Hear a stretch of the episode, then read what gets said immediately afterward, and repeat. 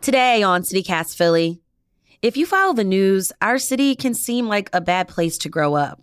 There are tons of headlines about the toll of gun violence or how young people have fewer safe places they can go just to be kids. But there are local groups working every day to change that narrative. I'm speaking with two youth leaders that are creating space and mentorship opportunities for young people, from bowling nights to barbering classes. It's Thursday, October 12th. I'm Trenae Nuri, and here's what Philly's talking about.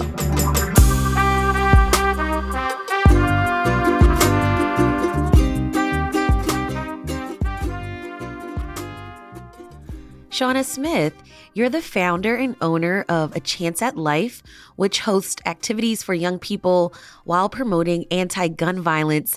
Welcome to CityCast Philly. Thank you. How are you today? I'm good, thank you. Prentice Boone, you're the founder of Junior Barber Academy, where you teach young children barbering skills. Welcome to CityCast Philly. thank you. Thank you so much, Trenae. First, I got to ask you both tell me why you decided to run youth organizations. I mean, this is a big responsibility. Why did you guys decide to do this? So for me, um, I just feel like in the heart of Philadelphia, countless children are living in neighborhoods plagued by gun violence. They have limited access to resources. Me being the oldest of nine children, I came from a huge family. Mm-hmm. And I just feel like this generation, their lives are ending very short. I've been a part of a lot of different organizations in the past where I kind of kind of learned from them and I would always give back. And it was just something that was like, you have to do this on your own. Like, this is something that's pulling at my heartstrings. So, I also work at a funeral home. So, I'm being mm-hmm. impacted from every way, from negative to positive. And I'm like, mm-hmm. I have to do something to kind of pour back into our communities and kind of let these kids know like there is hope and there is support and there is resources. Prentice, I know you have as Mr. P. Mr. P, why did you decide to start the barbering academy? Yeah, so I was 12 years old when I started cutting hair. And one of the things that I lacked was mentorship. I didn't have anybody to show me how to use the clippers, how to even start getting clients. But I knew I loved this thing. I knew I was passionate about it. And even when I got to high school, I still knew like I'm going to pursue this barbering career. And I even had a cool teacher that allowed me to cut hair in class. But I struggled in school. I struggled with discipline. I definitely struggled with the academics as well. But every time it was like I had a head to cut, I just like locked in, I focused. And I always felt like this was something that I can do very well. So so growing up, I didn't have that mentorship. And as I got older, my mom, she's telling me all these different uh, mantras that she always told me. And one of them was, you know, be the change in the world that you want to see. And a seven year old little girl walked in my door and was like, and that was Nije, right? That was Nije. And that was like, I was I wanted to say no so bad. I wanted to say, like, you are too young, you can't hold no clippers. But her eagerness was like, it was just showing. And I just was like, you know what, let's try it and she had a pen and a pad. And I thought that was showing willingness. Like, I'm really ready to write down what you're saying.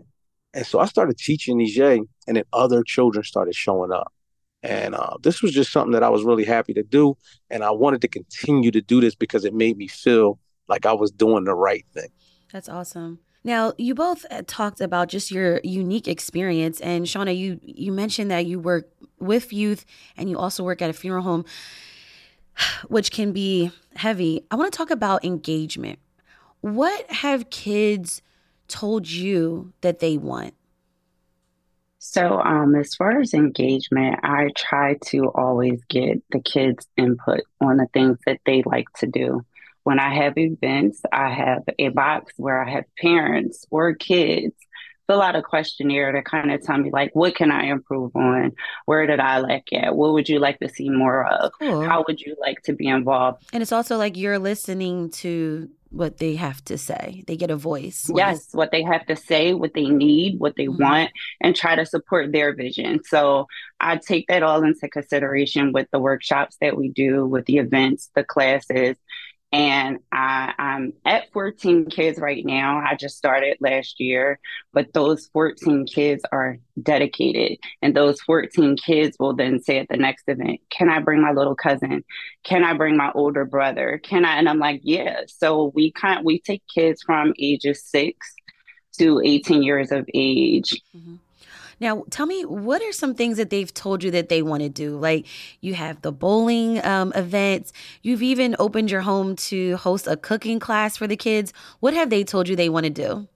So a couple of them wanted to go to the Poconos. So I recently partnered with um, another nonprofit organization called One, um, where we went to the Poconos. It was like a day trip from the morning until night. That was some of the kids' first time being outside of the city.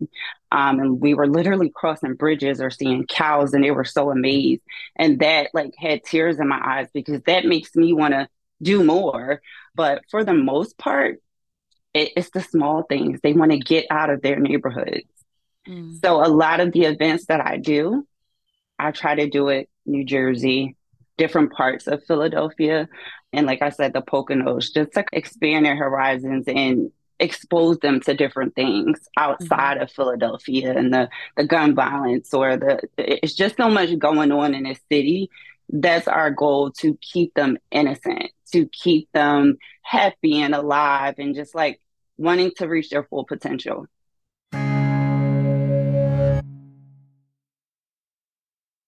Mr. P, you also teach literacy classes and entrepreneurship. I mean, that's a part of being a barber, right? So, what have young people told you? Yeah, so a lot of young people don't resonate with being a barber, right? So, I do understand that. But some of them do want to be their own boss one day.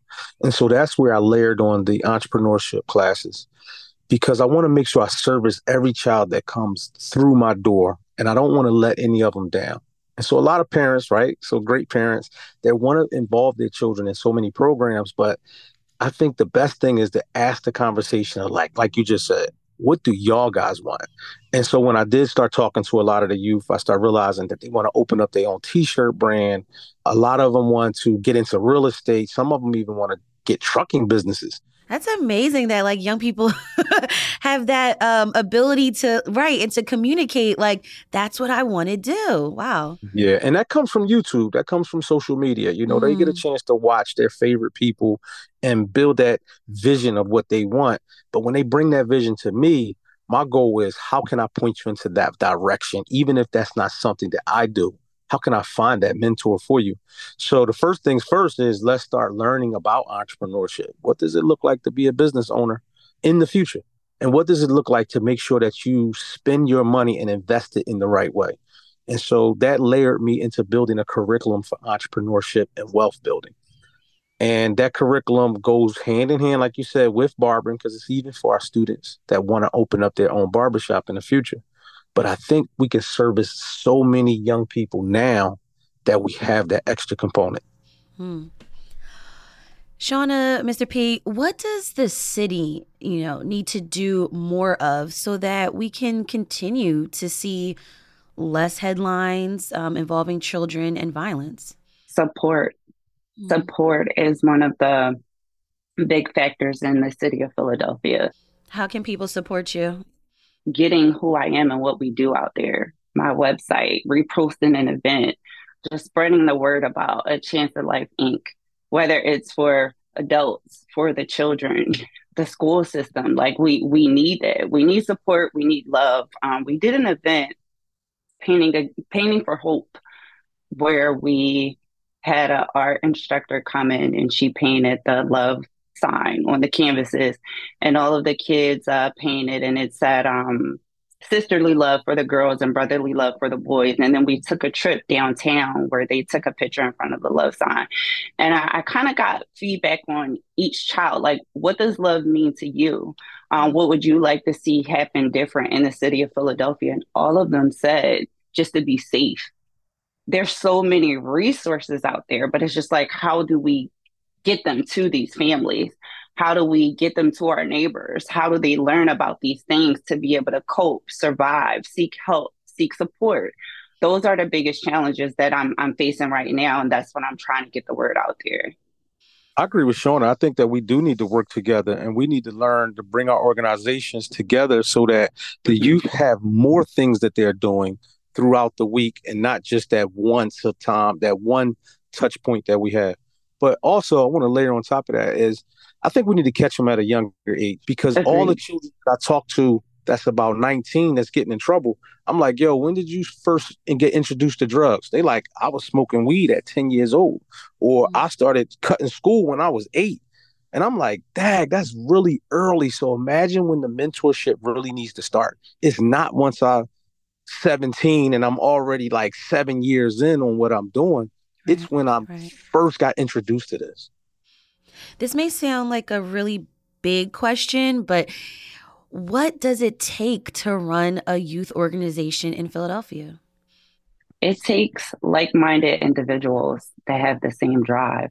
You can't find someone that's going to mirror what you bring to the table, but you can find people that seek the same goals as wanting change, wanting change in the city of Philadelphia, and actually applying themselves to say, where can I help? What can I do to add to what you're doing to come together?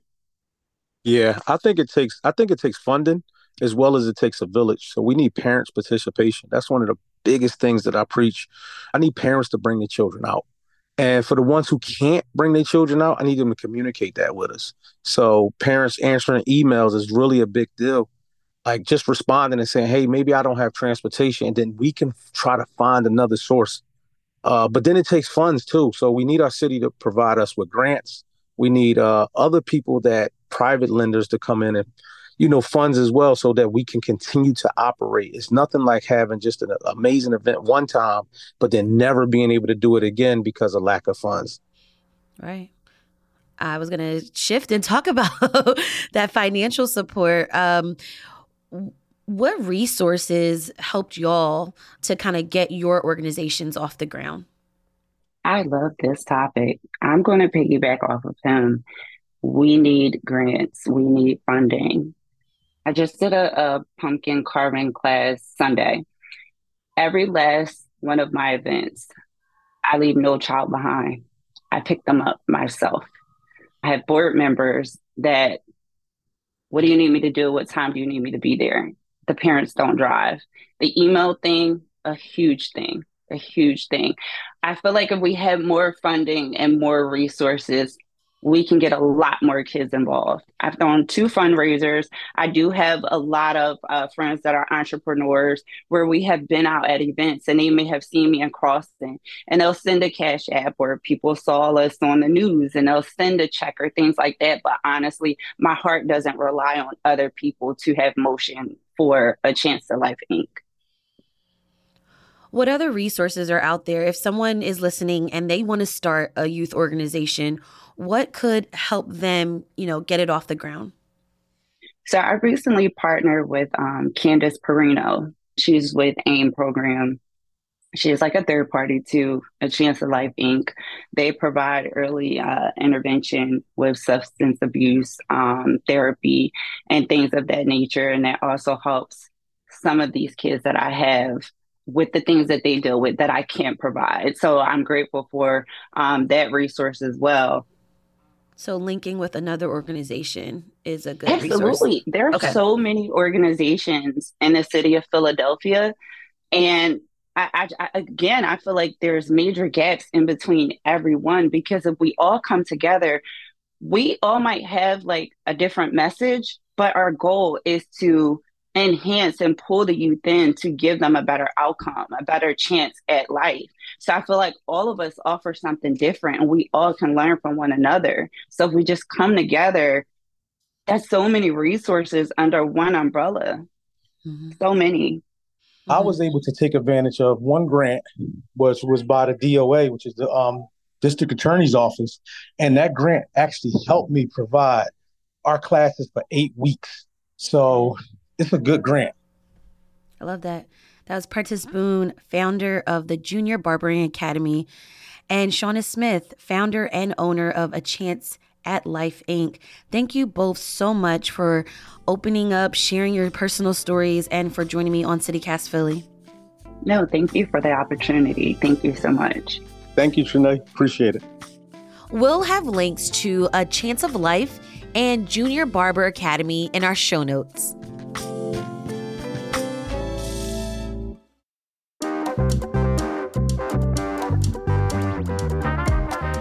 That's all for today here on CityCast Philly. If you enjoyed this episode about what it takes to run a youth based organization in Philadelphia, tell a friend, rate the show, leave us a review, and hit that subscribe button. Be sure to sign up for our morning newsletter, Hey Philly, to learn more about what else Philly's talking about. We'll be back tomorrow morning with the Friday News Roundup. Bye.